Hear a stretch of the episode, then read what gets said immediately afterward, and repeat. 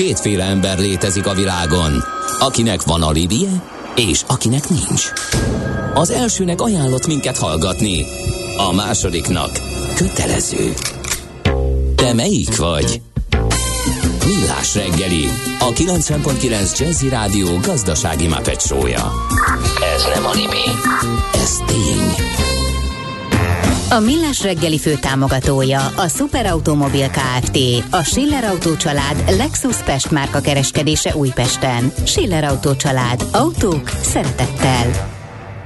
Jó reggelt kívánunk mindenkinek, ez itt a Millás reggeli továbbra is a 90.9 Jazzy Rádióban Mihálovics Andrással. És Kántor Endrével, valamint a 0 30 20 10 909-es SMS, WhatsApp és Viber szám túloldalán lévő hallgatókkal, és azokkal is, akik nincsenek a túloldalon, csak csendben figyelnek, fülelnek, és véleményt akik a, akik a millásregeli.hu-n hallgatnak minket, vagy pedig a YouTube csatornánkon néznek minket, vagy a Switchen élőben, Azt és küldik a, a közlekedést igen. is. Hova küldik? 0 30 20 10 9 0 9, már mondtam. Budapest legfrissebb közlekedési hírei, itt a 90.9 jazz Azt írja a hallgató, hogy a fővinformosoknak szóljon már valaki, hogy nem futóverseny lesz, hanem kerékpár. De az a helyzet, hogy futóverseny is és kerékpár verseny is lesz a hétvégén a fővárosban. De sajnos van uh, több forgalmi fennakadás is. A, az egyik az baleset az M3-as autópálya bevezetőjén az úszoda közelében. A másik baleset a Ferenc körúton történt az Üllői út után a Petőfi híd felé, és lezárták a kacsó úti felüljárót a Városliget felé. Miért? Mert kerékpárverseny van arra felé. És akkor az a téma, amit beharangoztunk, közeledik a május 9, ez a hírhetté vált dátum. Volt itt ezzel kapcsolatban minden, a rémhír terjesztéstől egészen a katonai információkig, mert a nyugati hatalmak szerint Oroszország készül valamire. Hamarosan változás állhat be az ukrán, ukrajnai háborúban. Az is kiszivárgott, hogy amerikai infók alapján, vagyis hát lehet mondani, hogy az USA segítségével likvidálták Putyin tábornokait. Úgyhogy egy helyzet helyzetjelentés és esélylatolgatás következik dr. Feledi Botond külpolitikai szakértővel. Szevasz, jó reggelt! Sziasztok, jó reggelt kívánok! Beszéljünk a május 9-ről először. Hat történelem iránt érdeklődő emberként azt kell mondjam, hogy a lehető legritkább esetben fordult elő az, hogy azt mondta valaki, hogy akkor ezen a napon győzni fogunk, és az úgy lett. Igen, ez egy jogos, ez egy jogos észrevétel, de egyelőre azért többen állítják ezt az orosz határokon kívülről, hogy eh, Putyin majd ott valami nagyon nagyot bejelent, eh, mint amit onnan hallunk szivárogni. Eh, tehát itt már volt a győzelem, volt Mariupol elestének bejelentése, volt a 2000 ukrán hadifogoly végig sétáltatása a Vörös téren, volt az is, hogy a teljes mozgósítást, hadi állapotot vagy háborús állapotot jelenti be. Tehát ezek közül lehet válogatni, de igazából ez mind-mind tényleg találgatás, hogy hétfőig mi lesz. E, a legalacsonyabb ezek közül, ami e, elérhetőbbnek tűnik, hogyha az Azosztát addig tényleg kipörkölik e, az ukrán védőket, és szegényeknek a elesésével ugye a teljes város orosz kézre kerülhet, adott esetben ez a legkisebb dolog, amit be tud jelenteni Vladimir Putyin. De nyilván ő is figyeli a fejleményeket, és nem biztos, hogy mindenképpen valami olyan elképesztő nagy dolgot be kell jelentenie, mint amit, amit ugye itt a magyar miniszterelnök a pápa fülébe suttogott. Igen, hát ugye pont erre utaltam ezzel a május 9-i dátummal. De oké, okay, nézzük meg akkor azt, hogy, hogy vajon van-e annak esélye, hogy mondjuk Mariupol elestével azt mondják, hogy ennyi volt, mi ezt szerettük volna, elértük a célt. Nem, nem, nem, nem, hát nézd rám át térképre, Endre. Hát ezt, ezt had, hadászati, András külpolitikai szakértőt kérdezem. Nem, nem, ez hadászati szempontból az nem elég. Hát ott van, Donbassban még nem nyertek háborút. Okay. és... Hát a Donbass mindenképp be kell fejezni. Igen, okay. Ott ugye igen. tényleg egy bekerítésre mennek, azt látjuk, hogy a, az ízjumi ki, kifögellésnél vagy zsebben, ott hát most már 22 hadosztály fölött járt a, a, a létszám az orosz oldalon, és egész biztos, hogy ott még a, az ukrán védőkre ők szeretnének egy, egy komoly csapást mérni, ezt az ukránok is tudják. Az, hogy az orosz tábornoki kar mennyire akar teljesíteni, erről is egyébként nyilván kremlinológiai típusú hírek vannak csak, de úgy tűnik, hogy szinte ők azok, akik jobban akarnak hadi állapotot, mert úgy érzik, hogy vissza vannak fogva jelenleg, és ők elmentek volna Kievér is, és sokkal durvábbak lettek volna. Ez is elképzelhető.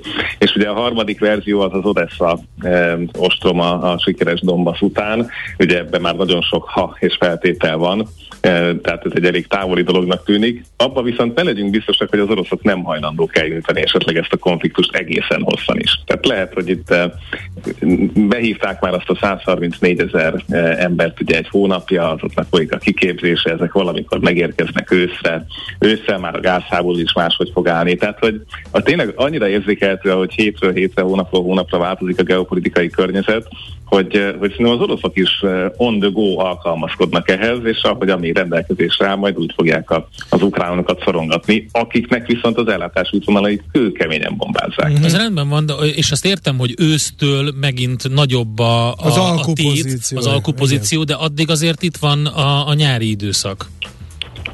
Itt van a nyár, de itt ugye most hetekben mérjük, tehát a, a, a feltételezések szerint az egész Dombaszi támadás is azért indult el ennyire hamar, és bizonyos szempontból orosz oldalon felkészületlenül, vagy még nem összeszedetten is teljes e, technikai reparációval, e, a, a felszerelésnek a kiavításával, mert hogy tudják, hogy az ukránok az, út, az utánpotlás útvonalakon behozzák a nyugati segítséget, e, behozzák a, a most már nehéz fegyverzetet. Tehát ezért is volt ugye, hogy Kárpátalja is vasútállomás szinten kap találatot, mert tényleg arra gyúrnak, hogy ezeket minél inkább meg tudják semmisíteni az, magát az útvonalat. Tehát nem a szállítmányokat lövik, mert a sokkal nehezebb logisztikai precíziós feladat, de az, hogy a nagy vasútállomásokat, útvonalakat, hidakat elkezdjék lövöldözni, ez mhm. egész biztos, hogy nyáron is folyamatosan fog menni. Figyelj, Botont, vegyünk néhány kremlinológiai plegykát e, gorcső alá. Nagyon fogynak az orosz tábornokok.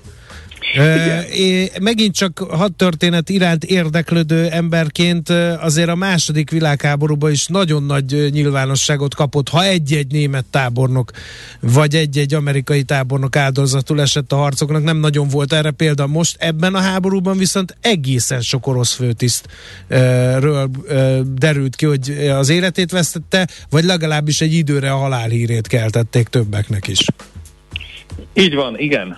Ennek ugye hát minimum három oka van. Az egyik az az, hogy ezek a tábornokok valamiért tényleg a frontvonal közelébe kerülnek, tehát hogy akár egy menetoszlopot megnéznek az elején, hogy miért akadt el, akár nem működik az információs rendszer, vagy azt gondolta a az ő főnökük, hogy nekik ezt közelebbről kéne irányítani, mert valamiért nem hatékony. Tehát van egy nyomás, hogy ezek a tábornokok tényleg ott legyenek a frontvonal közelében.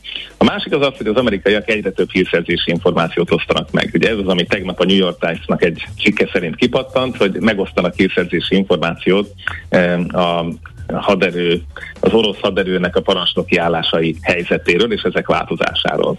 De az ukránok nyilván azt tudják, hogy ezekben a parancsnoki állásokban néha vannak tábornokok, de ezt viszont ők már a saját maguk információs csatornáin is tudják időnként ellenőrizni és begyűjteni, mert hogy ugye, mint kiderült néhány hete, a orosz titkosított kommunikáció néha annyira rosszul működik, vagy nem működik, hogy az ukrán mobil hálózatot, mobiltornyokat használják, amit lehallgatnak az ukránok.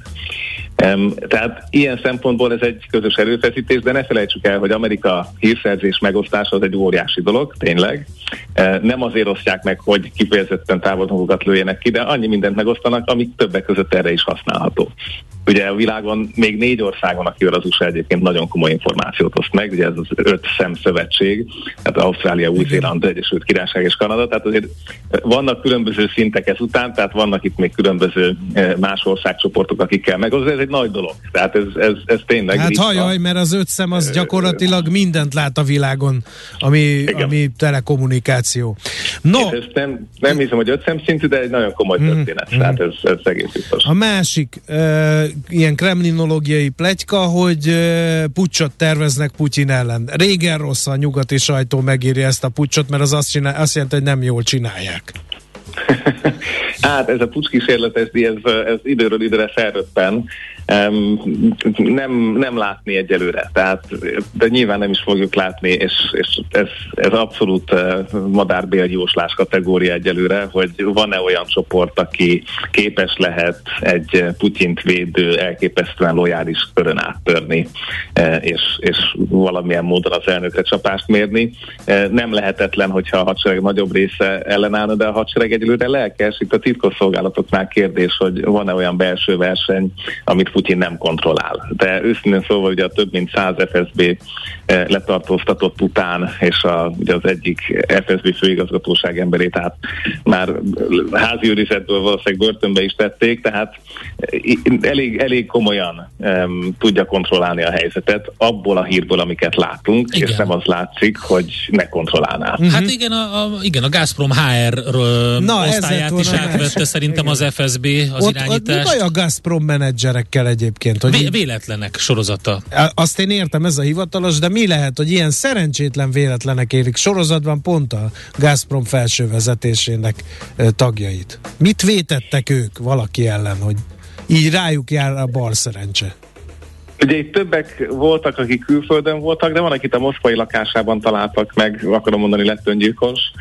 Um, nagyon úgy tűnik, hogy ahogy szűkülnek az erőforrások, úgy eh, akár azokról is, akikről eddig nem nézték meg, hogy lopnak, nem lopnak, de kiderült, hogy loptak, vagy gondolom, akár ha az információ szivárogtatás felkerül, vagy egyszerűen az oligarcha körök újraosztása, eh, ez akkor is működik. Szerintem most még nem tudjuk eldönteni, hogy, eh, hogy, hogy itt ez a teljes vagyoni újraosztásról szól, ugye az történik, De pont hogy most botont, hogy... hát háborúban áll az ország, nem biztos, hogy hát most kéne az... Pont azért? Persze, Ebben mi a logika? Történik, hogy kevesebb pénz van, kevesebb pénzt lehet elosztani, mondjuk nyilván a Gazpromnál ez jelenleg egyébként most még nem akkora tételben érzékelhető, hiszen a gázszállítások töretlenül működnek uh, vezetéken, de uh, ugye tudjuk azt, vagy ők is sejtik, hogy egyre kevesebb bevétel lesz. Uh, tehát itt most már az a kérdés, hogy kitarthatja meg a vagyonát, kitarthatja meg az információit. Ki az, aki gyanús, hogy esetleg olyan helyzetbe kerülhet, vagy zsarolható, hogy, hogy információkat átad. Tehát itt most már elindult az a magas szintű szintű eszet vadászat, hogy mikor tudnak az amerikaiak felmutatni egy vezért, egy volt minisztert, egy minisztert, hogy lám-lám ő is átjött a, a nyugati oldalra, e, és milyen információkat hoz. Tehát ez, ez, ez a játszom szerintem kőkeményen zajlik, és hát ezt az oroszok orosz módon e, kockázat csökkentik. Uh-huh. Van egy e, másik vitás kérdés, ez pedig ugye az olajembargó ügye. E, az Európai Unióból ugye vannak országok, a Szlovákia és Magyarország, akik nem szeretnék ezt az olajembargót. Uh, aki, most már Bulgária se. Most már Bulgária se. Mondták, hogy... De, de hogyha egy kicsit hátra lépünk, ez nem uh, térdenlövése saját magának az Európai Unió szempontjából? Tehát, hogyha ha józanabb gondolkodunk, akkor, akkor ez a kontinens rá van utalva az orosz nyersanyagokra, nem csak az olajra és a földgázról beszélek. Most embargózunk, ezt lehet azzal magyarázni persze, hogy háború van, amit nem fegyverekkel vívnak, hanem gazdasági szankciókkal vívnak, az meg fájdalommal és veszteségekkel jár, de hát ugye meg kell nézni, hogy ha győzünk ebben a háborúban, akkor milyen áron győzünk. Mm, de ugye mi az alternatív költség? Tehát ha nem győzünk, akkor egyébként meg mit kezdünk majd az orosz olajjal, tehát onnantól kezdve meg nem lesz nagyon más. Tehát itt, uh, itt szerintem fontos az alternatívák mérleglése. Az olaj és a gáz ebben nagyon szétválik, uh, tehát amennyire láttam az olajpiacot, itt uh, még az orosz olaj egy jó része is ugye tankerhajókon érkezik Európába. Ez azt jelenti, hogy az európai kikötői kapacitás egyébként készen áll, tehát itt legalább az a keresztmetszet nincs meg, mint az LNG-nél, a cseppfolyósított földgáznál, hogy egyébként kapacitásunk sincs kikötői szinten uh-huh. a kieső gázvezetékimportot uh, pótolni.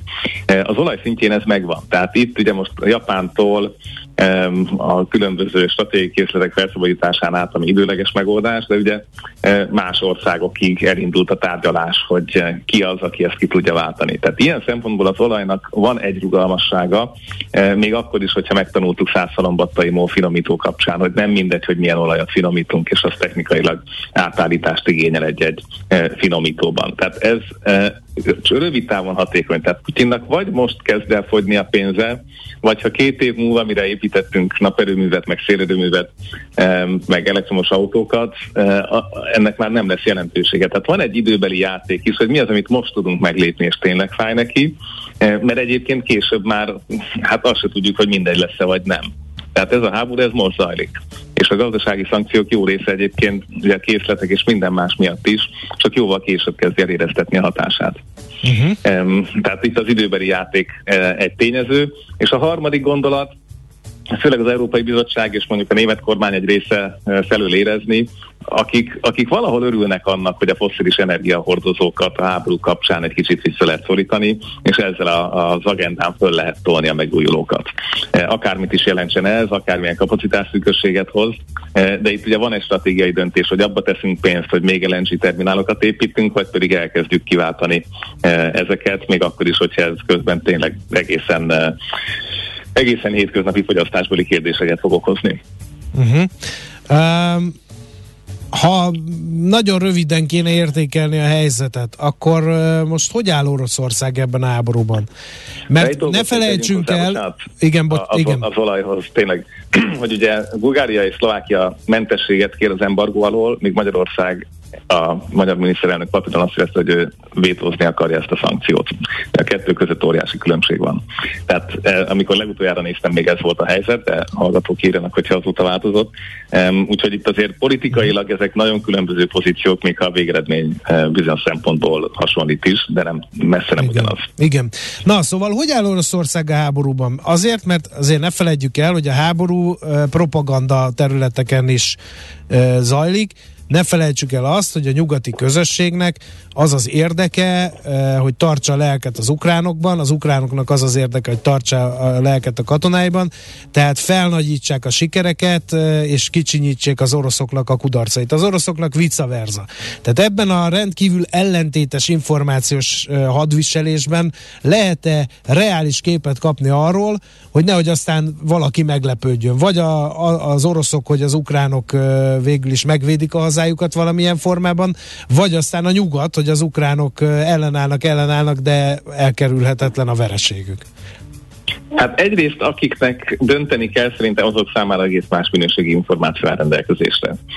Egyébként, akinek sok ideje van és ezt hajlandó beleölni, az a Twitternek abban a nyúl üregében, ahol a, a, az OSINT, tehát ez a nyílt, nyílt hírszerzési információk, vagy, vagy tényleg szabadon elérhető információkból akar magának képet alkotni, tényleg egészen elképesztő minőségű anyagok vannak kint.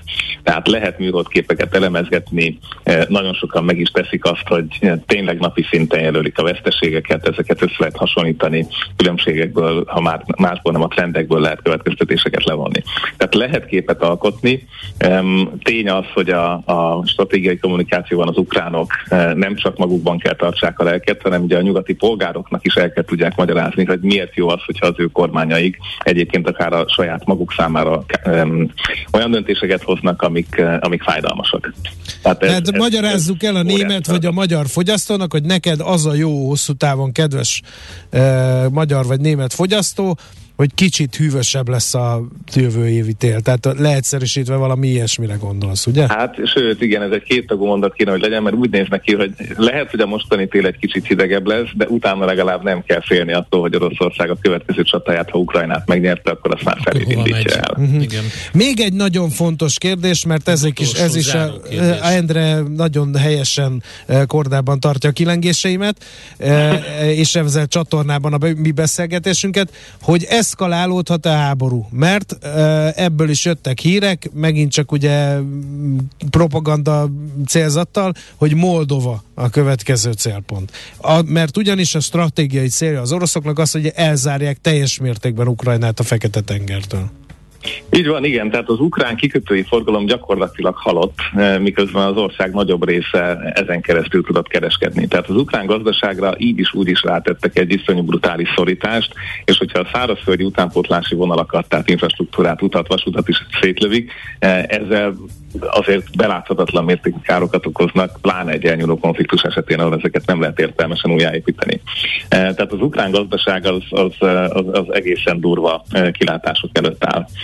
Úgyhogy tehát ebben, ebben azért nem, nem tudunk nagyon optimisták lenni, és hogy az, az újjáépítés hogy történik meg, az biztos, és nekem több szakértővel beszélgetve ez a benyomásom alakult ki, hogy az oroszok akkor is halassan le, le akarják darálni azt a célt, hogy igenis valamilyen novorosszia típusú megoldást létrehozzanak, tehát a, a további megszállt területeket ne adják vissza, hanem, hanem akkor is, ha nincs békeszerződés, azokat kvázi, mint korábban a Donetszki Luhanszkiakat, kvázi köztársaságokként kezelgetve az ukrán, um, ukrán gazdaságot megfojtsák, és ezzel lehetetlenítsék el az ő szempontjukból veszélyes kievi um, erő visszatérését. Bocsánat, András, de mi volt az eredeti kérdés? Hát ez, az, hogy, az mindegy, igazából ez, hogy kiváló ez, volt a válasz. Eszkalálódhat, eszkalálódhat-e Moldova irányába? Azt mondják, hogy ez lehet a következő célpont, mert ugye azért a, a balti államok az már keményebb diónak tűnik, hát illetve, hogy NATO tag, NATO igen, igen. de azért a Romániának lenne Moldovához szerintem egy-két szava vagy tehát az, az biztos, hogy egy nagyon másik eszkalációs küszöb. Hát már mint az, hogy Mo- a Moldova a miénk, azt mondaná Románia erre, hogyha hát, gonoszkodni akarok. biztos, hogy lenne olyan, olyan politikus, akitől ezt a mondatot ki lehet csikarni. Transnistriában ugye volt már egy robbantásos provokáció, amit nem tudunk pontosan, hogy, hogy melyik oldal és miért követte, de, a, de a, az ászlót kitűzték, hogy, hogy bizony itt is lehet még. Ez azt hiszem, hogy azért a valódi veszély akkor áll fönn, hogyha Odesszáig tényleg elmennek az oroszok. Tehát ez csak tengerről e, támadni, és úgy, hogy közben e, az ukránoknak még ott van beleszólás a másik oldalon, az nehéz. E, óriási kérdés, hogy egy preventív ukrán vagy valamilyen NATO-s megjelenés. Tehát ez mondjuk tipikusan egy ilyen ilyen jó stratégiai képértelműséget adna, hogy, hogy Moldova kormánya egyszer csak kér segítséget a románoktól, hogy, hogy támogassák meg őket. Annál is inkább, mert nem nagyon van más választásuk, hiszen valami pár ezer fős hadseregről tudok én Moldovánál. Így van, és uh, emlékeim szerint körülbelül 2000 orosz uh, idézőjelbe vett békefenntartó van a transznistriai területeken, uh-huh. tehát uh, Igen, ők a legjobb egy... tudomásom szerint a helyükön vannak. Igen, veszélyesek ezek a békefenntartók, jó? hát, és nagyon-nagyon idézőjeles békefenntartók, igen, tehát nem ENSZ békefenntartók, hanem az orosz megjelölés szerintiek. Úgyhogy tehát az eszkaláció ilyen irányban is elképzelhető, és, és hát ugye mindig, mindig ott van, amitől már teljesen elszoktunk a nukleáris kérdés, és ott van a, a vegyi fegyver kérdés, ami egyébként ugye május 9-ére a sokadik narratíva volt, hogy valamilyen művelettel úgy fognak csinálni az oroszok, mintha az ukránok bevetettek volna ellenük biológiai fegyvert, és erre válaszul ők is bevetnek egyet. Tehát tényleg május 9-e kapcsán szerintem mindenki hétfőre azért az evécsávot hagyja szabadon, hogy, hogy tudjon tájékozódni, hogy pontosan, pontosan mi történik, mert, mert biztos, hogy tehát valaminek kell lennie, hogy most tényleg képesek-e 2000 ukrán hadifoglyot végig terelni a, a vörös téren. Tehát Ú, az nagyon durva lenne. Igen. Oké. Okay. Oké, okay, hát igen, igen, nem, nem sok jó hírrel szolgáltál, de nem is ezt vártuk el, hanem azt, hogy lássuk tisztán, hogy mi történik, merre eszkalálódhat, és mi a helyzet. Köszönjük szépen, Botond, további Köszönöm szép szépen. napot, jó hétvégét addig is. Nektek is hallgatóknak is, sziasztok! A dr. Feledi Botond külpolitikai szakértővel beszéltük át az ukrajnai háborút, különböző következményeit és az olajembargót. Műsorunkban termék megjelenítést hallhattak. A Millás reggelit nem csak hallgatni, de nézni is lehet. Millásreggeli.hu A mozgás jó, a mozgás egészséges, a mozgás motivál, serkenti a gondolkodást és fiatalít. Aki mozog, az boldog ember és kevésbé stresszes. Pályán, ösvényen, vízben, nyeregben, egyedül vagy csoportosan, labdával vagy anélkül, mindegy. A lényeg, hogy mozog. Épp testben. Szóval a biciklizésről fogunk beszélgetni, azon belül is arról, hogy erősen élnek különböző tévhitek a bringázással kapcsolatban az emberekben, és az egyik az, hogy kerékpárral nem lehet megoldani a munkába járást. Viszont De miért nem? Várjál, ezt majd elmondja mindjárt a kerékpáros klub szóvivője, Magyar Kerékpáros Klub sajtófelelőse szóvivője Kádár Merinda. Szervusz, jó reggelt! Sziasztok, jó reggelt! Na, hát van ez a fantasztikus uh, bringás reggeli uh, esemény, amivel egy kicsit ezt a bringázza munkába kampányt erősötte, erősítitek már elég régóta, 13 éve?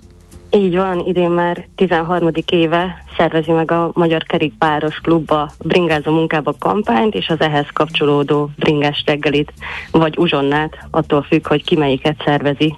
Na, nagyon jó hangzik. Oké, okay, beszéljünk egy picit arról, hogy milyen tévhitek vannak. Hát alapvetően az idei kampányban négy uh, tévhitet járunk körül a Bringáza munkába kampány keretén belül. Az egyik ez, hogy nem lehet bringával munkába, iskolába járni, viszont uh, ezt a tévhitet szeret, szeretnénk eloszlatni, ugyanis kerékpárral munkába vagy ö, iskolába járni gyors, olcsó, környezet és városbarát, és alapvetően a napi test, testmozgás is ki tudjuk vele váltani.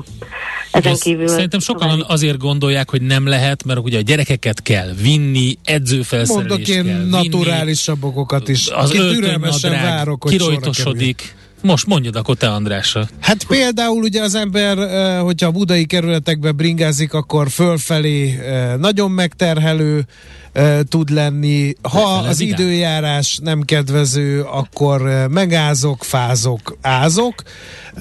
Ezekre mit lehet mondani? Ezek kényelmi Beérek a munkahelyemre, akkor izzadtan, csatakosan és vagy ázva, fázva, az egyik sem jó. Igen, vannak ezek a tévhitek, de mi ezekre is ö, alapvetően sok megoldást tudunk kínálni, hogyha a kerékpáros klub oldalát ö, megnézik, és a kisokos ö, kiadványunkat, hogyha elolvassák, akkor abban is leírjuk, hogy a megfelelő öltözködés az nagyon sokat segít abban, hogy kényelmesen tudjunk kerékpározni, és utána akár a munkahelyünkön ö, a ruhánkat lecserélve, akár nem is izzadtan, hanem kényelmesen tovább tudjunk dolgozni a megfelelő ruházatban. Oké, okay, milyen tévhitek vannak még? Például ez is, hogy iskolába kell vinnem a gyerekem, Aha. nem tudok bringázni, de hát, hogyha például közösen uh, tudnak a szülők a gyerekekkel az iskolához eljutni, akkor uh, nem csak biztonságosan, egészségesebben, környezetbarátabb módon tudnak közlekedni, hanem még a közös bringázás hozzájárul a helyi közösségi erősítéséhez, vagy így felelősségre neveljük a gyerekeket a kerékpározás során. Um, a, a, jó, mehet a következő tévhit, akkor mit soroljuk őket fel, hogy... Így van, van még olyan, hogy túl messze lakom, és ezért muszáj autóval közlekednem. Igen. Na hát mi erre ezt a tévhitet is szeretnénk eloszlatni, ugyanis a, akik például lesz egy ilyen MÁV plusz kerékpáros nap, uh-huh. és aki kerékpárral érkezik a vasúthoz, vagy esetleg más közösségi közlekedési eszközhöz, azt szeretnénk megvendégelni, és minél több embert ösztönözni arra, hogy válasszák a közösségi közlekedést, a vasúti közlekedést és a kerékpár kombinációját. Igen, ez a, ez a július 5-én lesz, ugye ez a MÁV plusz Bringa nap.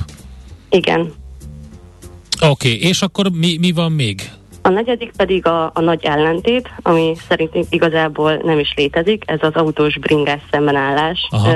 Mi úgy gondoljuk, hogy, és erről már sokszor is beszéltünk, hogy nem autósokról és kerékpárosokról van szó, hanem közlekedő emberekről, akik más-más közlekedési módot vagy eszközt választanak, és egyik napról a másikra lehet valakiből autós vagy kerékpáros. Igen, ez az autós, kerékpáros, gyalogos nagy ellenállás. Éppen ami vagyok, és amilyen hangulatban vagyok, úgy szídom a többieket. Igen, ez sokszor előfordul. De mi szeretnénk, hogyha mindenki körültekintően közlekedne az utakon, és figyelemmel lennénk egymás iránt. Oké, okay, mi az a... Az autósok nem így gondolják.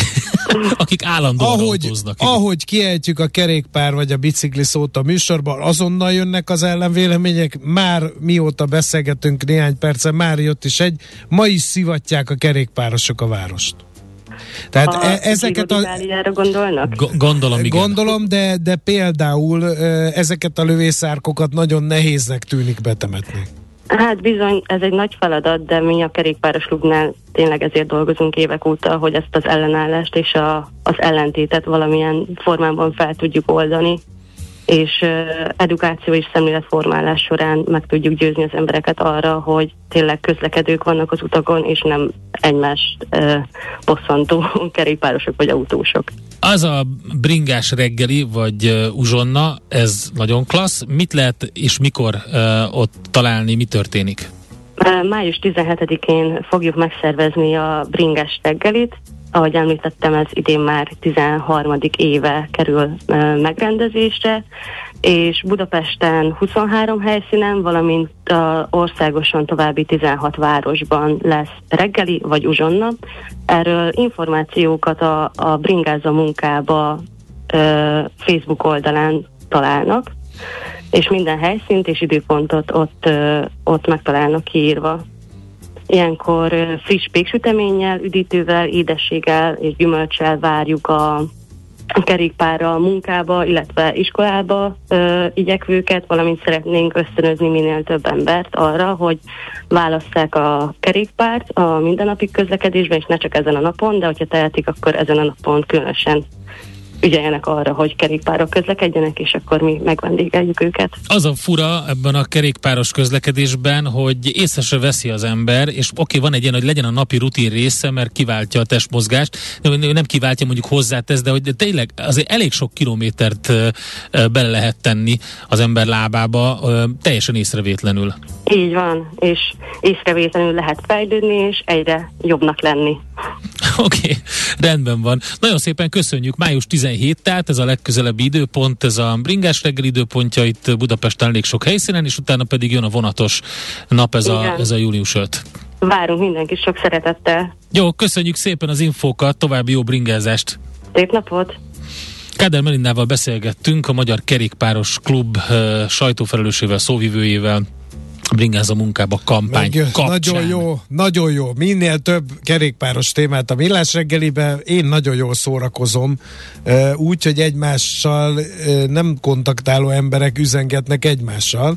Egymásnak. ugye az volt, hogy a bringások szivatják a város, uh-huh. majd megjött a riposzt, az autósok meg minden nap szivatják a város. Persze, hát az a baj, hogy tényleg erre kéne, tehát az ellentétet feloldani kellene, és egy kicsit megbeszélni azt, hogy hogyan lehetne jól közlekedni. Az, hogy tényleg, tényleg és már elcsépelt, elcsépelt dolog az, hogy Jön... ott ül az autóba egyedül egy csomó ember, tényleg dugókat Jönnek okoznak. a szkeptikusok, javaslom a hölgynek napi szinten a Pest Szent Imre külső Újpest viszonylatot, Aha. kerékpárral télen-nyáron. Aha, jó, figyelj, én meg azt javaslom, hogy éveken keresztül a Budakalász ö, és, a, és a stúdió közti viszonylatot csináltam, amibe beletartozik az a szintemelkedés, ami innen a Szélkámán térről följön ide a Filér utca tetejére. Ez, ez egy elhatározás Igen, kérdése. és utána itt kiteregetted a condrádat, és máig uh, hát nincs tusoló. nekem. Én kérem hát, szépen, engem az sem zavart, hogy itt nincs tusoló. Engem zavart. De hát lehet, de engem nem. És milyen jó lett nekem. Utálom a bringások nagy részét, mert olyanok, mint a taxis. Azt Aha. hiszik nekik mindent szabad. Igen. Szóval csak a biciklistákat kresszvizsgára kötelezném, utána bringázon. Igen, igen. Én pedig állandó kresszvizsgára kötelezném az összes autóst minden hónapban, amit látok Budapesten az alapján. Igen. Tehát ezek annyira teljesen fölösleges és, és nem ideillő. Beszéljünk arról, hogy tudunk-e többet biciklizni, tudunk-e jobban közlekedni, olcsóbban, jobb levegőt hozva a városba, vagy nem. A két műsorvezető ma reggel milyen módon érkezett? A két műsorvezető. Hát én Velencéről érkeztem ma reggel, úgyhogy elnézést kérek, ma nem biciklivel jöttem. Én legurulhattam volna, de végtelenül tohonya lusta ember vagyok. Én azért nem is nagyon szólaltam nagyon meg a beszélgetés ezt. alatt, mert én nekem még kerékpárom Álszentségen sincs. szeretett volna kapni minket. Egyszer gondoltam hallgató. arra, hogy veszek egy ilyen Kedves elektromos idézőjel. rásegítős kerékpárt állami támogatással. Igen, és de rájöttem, Céges hogy, támogatás is van Rájöttem, hogy ö, nagyon drága mulatság lenne ahhoz képest, hogy ez egy emberkísérlet, és ezért lemondtam róla. Egyébként simán lehet Velencéről is jönni, kiváló a Abszolút. Székesfehérvári Z30-as vonalnak a bicikli szállító része, majdnem minden kocsiba van bicikli szállítására alkalmas terület, és szépen begurul az ember a Kelenföldre vagy a déli pályaudvarra, onnan pedig lényegében beközelíthet bármit a fővárosban, a legtöbb helyen bicikli úton. Na, Andrást elvesztettük, a biciklis mindenkivel ellenáll, amíg a biciklis nem tud egy csiket eldobni arra, merre megy, egyszerűen körbenézni, és nem kényszeríteni másokat a saját közlekedésre szándéka szerint. Felháborodnak a megszegve a szabályokat, akarnak közlekedni, és más azt nem fogadja el. Persze, hogy ráhúzom a kormányt a tögre. Hú, ajánlom, ajánlom, ajánlom, forduljon szakemberhez. Épp testben. A millás reggeli mozgáskultúra rovata hangzott el. Ne feledd, aki mozog, az boldog ember. Azon röhögtem, hogy mozgás boldog, kultúra rovat. Mozgás kultúra, és aki Mind a kettő mozog, hiányzott. Az, az boldog ember. Ráhúzom közben, a kormányt. Ráhúzom az, egyrészt, másrészt meg azt, hogy bringás dugó nincs. Az autósok okoznak dugót, és zavarják egymást a közlekedésbe. Tehát, hogy úgy érzem, hogy ez a szignál ezután a beszélgetés után nem volt helytálló. Nincs, ez Igen. nagyon jó, köszönjük. Na, hát ezután az jön, amire számítotok, mégpedig Ácsi Zindi R rovatunkban Ács Gábort tárcsázzuk, aki a Life Aquatic or Life Aquavitic élet egy Norvég postahajón című filozófikus útikönyv szerzője. Azt Vele fogunk szeretném kérdezni a hallgatóktól az alatt, hogy amíg én nem voltam bár hagytam itt muníciót, volt-e Mihálovics gazdarovat, eh, mert ha kiderül, hogy nem volt, amikor az ágy szerkesztett, bár akkor én passzív ellenállásba fogok vonulni az ő rovata hallatán. A törzsalgató ügyvédek is bringával járnak a munkába, bíróságra, hivatalba, és szerencsére egyre többen vagyunk, és nem izzadunk meg, mert egy 19-20-as átlagnál a menetszél bőven hűt, és agyilag sokkal frissebben ülünk le, verni a gépet 35-40 perc tekerés után, mint máshogy. Köszönjük szépen ezt a hozzászólást is. Ráadásul utazási rovatunk következik, tehát biztos vagyok benne, hogy jön élménybeszámoló Miálovics Andrástól is. Mindenki húzza rá a kormányt, mindenkire csapja oda a láncot, mindenki, mindenkinek mindenki, a testmozgás mi, jó. Mindenki dobjon át csikket mindenki a irat, másik autójába. Mindenki iratkozzon be gladiátorképzőre, hogy ezeket a közterületi konfliktusokat méltó módon tudja elrendezni. Tényleg, mint a mikromobilitási pontok ennek, he, e, ilyen mikrokolosszeumokat lehetne elhelyezni Igen. a városba több helyen, ahol az ember berohan, fölkap berohan. valami eszközt, és azzal csépelheti a másikat, Igen. addig, amíg el nem múlik az indulat. Ez mit szólsz? Igen ilyen mikro, mikro anger management pontoknak Igen, hívnám és őket. Len, lennének ilyen, ö, hogy hívják azokat, akik ö, békítik a feleket? Ilyen mediátorok? Mediátor pontok is lennének, amikor ki, hogy ráhúztam a kormányt, akkor tögre, és akkor oda, odaír, hogy nyugodjon meg. Ő is csak egy ember, szeretne részt venni a közlekedésben. Mi a vélemény erről? És... Nagyon jó. Figyelj, ha mi bekerülünk egyszer a fővároshoz, akkor annyira jó fejlesztések lesznek, szavazzatok ránk.